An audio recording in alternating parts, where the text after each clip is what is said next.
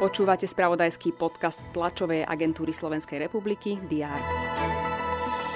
Futbalisti Slovana Bratislava sa s účinkovaním v Lige majstrov rozlúčili v treťom predkole. Izraelskému klubu Maccabi Haifa podľahli aj v útorňajšej odvete 1-3. Slováci budú pokračovať v play-off Európskej ligy. Verejné financie skončia tento rok so schodkom na úrovni 6,85% HDP. Porovnaní so schváleným rozpočtom na tento rok je to viac o 0,41%, teda o 412 miliónov eur. To sú niektoré z aktualít, ktoré priniesol včerajšok.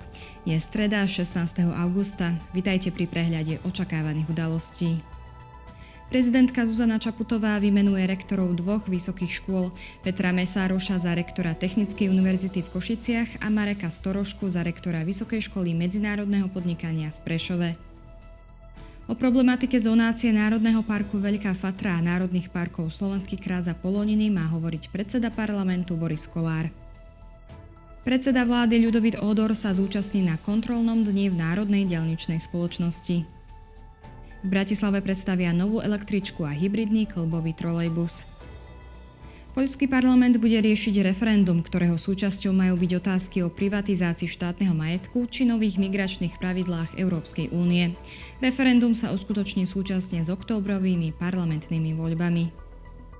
Nemecká vláda prerokuje návrh zákona o plánovanej legalizácii rekreačného užívania marihuany. Nemecký rezort zdravotníctva očakáva, že legalizácia ušetrí každoročne viac ako miliardu eur. Poľskom Krakove sa konajú majstrovstva sveta juniorov do 23 rokov vo vodnom slalome. Na šampionáte sú aj Slováci. Naši atleti budú informovať o príprave na svetový šampionát v Budapešti, ktorý štartuje 19. augusta. Slovensko bude reprezentovať 9 atlétov, 6 žien a 3 muži.